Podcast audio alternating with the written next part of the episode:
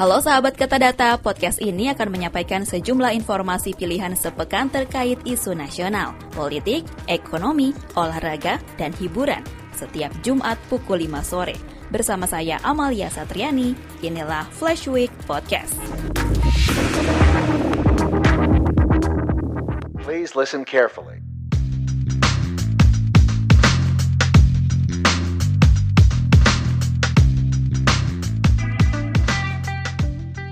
Jelang sidang perdana kasus pembunuhan Brigadir J, kuasa hukum Ferdi Sambo, Febri Diansyah, melakukan manuver baru dengan mengklaim kliennya memberikan perintah kepada Baradae untuk menghajar bukan tembak. Informasi ter terkait dengan apa yang terjadi di Magelang itu membuat uh, eh, FS atau suami Ibu Putri uh, menjadi sangat emosional dan kemudian FS uh, eh, memanggil RR dan RE secara terpisah di uh, rumah Saguling di lantai tiga tersebut.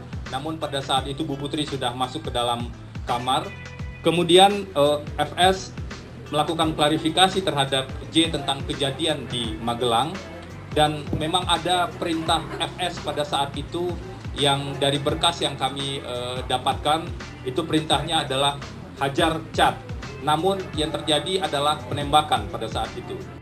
Selanjutnya, pihak Verdi Sambo juga mengakui adanya rekayasa penembakan untuk melindungi Baradae. Namun, pernyataan itu dibantah oleh kuasa hukum Baradae yang tetap teguh Sambo memerintahkan tembak Brigadir Yosua.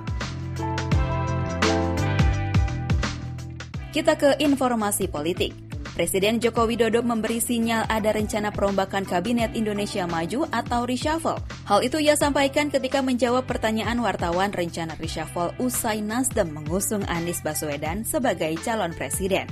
Pak Presiden, apakah ada rencana reshuffle seiring diumumkannya capres dari Nasdem ini?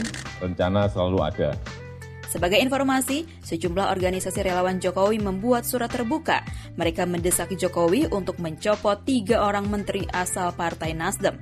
Partai Nasdem sendiri memiliki tiga kader yang sekarang menjabat sebagai menteri, yaitu Menteri Pertanian Syahrul Yassin Limpo, Menteri Komunikasi dan Informasi Johni G. Plate, serta Menteri Lingkungan Hidup dan Kehutanan Siti Nurbaya Bakar.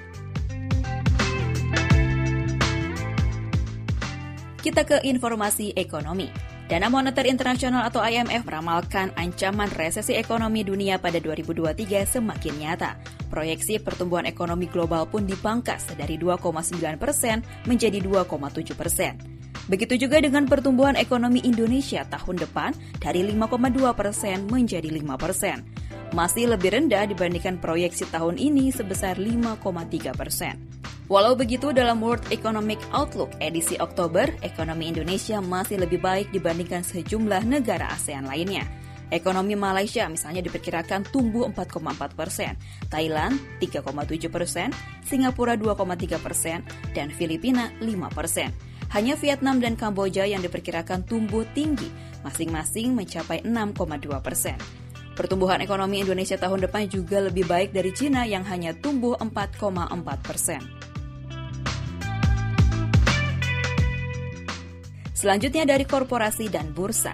Selebriti yang juga pengusaha Raffi Ahmad menargetkan perusahaannya Rans Entertainment akan mencatatkan saham di Bursa Efek Indonesia atau BEI pada tahun 2023. Raffi Ahmad membeberkan beberapa strategi untuk meningkatkan pendapatan Rans. Caranya dengan mengembangkan unit baru non-media seperti makanan dan minuman.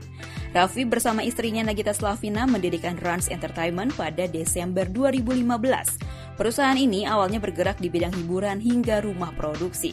Dalam memperluas bisnisnya, Rans Entertainment bekerja sama dengan PT Elang Mahkota Teknologi TBK atau MTEK. Dari cabang olahraga terkait perkembangan terbaru tragedi Kanjuruhan, Komisi Nasional Hak Asasi Manusia atau Komnas HAM memaparkan temuannya dalam tragedi Kanjuruhan setelah investigasi yang dilakukan pada 2 hingga 10 Oktober 2022. Kami kami mendapatkan banyak informasi, banyak data eh, sangat eh, mendalam terkait ini jadi dokumen-dokumen juga kami eh, dapatkan semuanya terkait eh, rencana pengaman, pengamanan dan prakondisi. Komisioner Komnas HAM Koirul Anam merinci temuan penting, yakni waktu penembakan gas air mata yang jadi penyebab utama korban berjatuhan. Tidak adanya kerusuhan supporter, semua pintu terbuka walau kecil, hingga perubahan jadwal pertandingan yang tidak dihiraukan pihak penyelenggara. Komnas HAM juga menemukan fakta bahwa penonton yang datang saat itu melebihi kapasitas stadion. Kapasitas yang seharusnya diisi 38.000 penonton, pada pertandingan tersebut diisi hingga 43.000 penonton. Dari jagat dunia hiburan, Tom DeLonge bakal kembali bergabung dengan personel Blink-182 bersama Travis Barker dan Mark Hoppus. Dalam comeback ini, band pop punk itu bakal merilis lagu baru berjudul Aging dan menggelar tur dunia pada 2023 mendatang.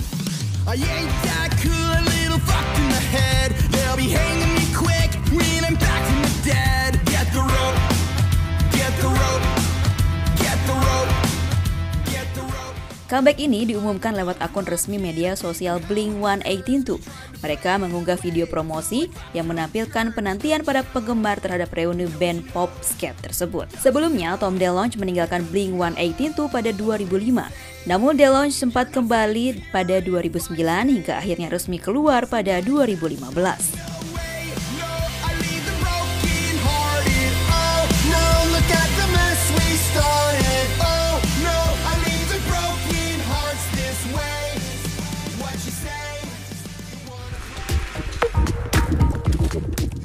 Sekian informasi dalam Flash Week Podcast. Anda dapat menyimak konten lainnya melalui katadata.co.id, Katadata Podcast, dan juga kanal YouTube Katadata Indonesia. Nantikan Flash Week selanjutnya minggu depan. Bye-bye.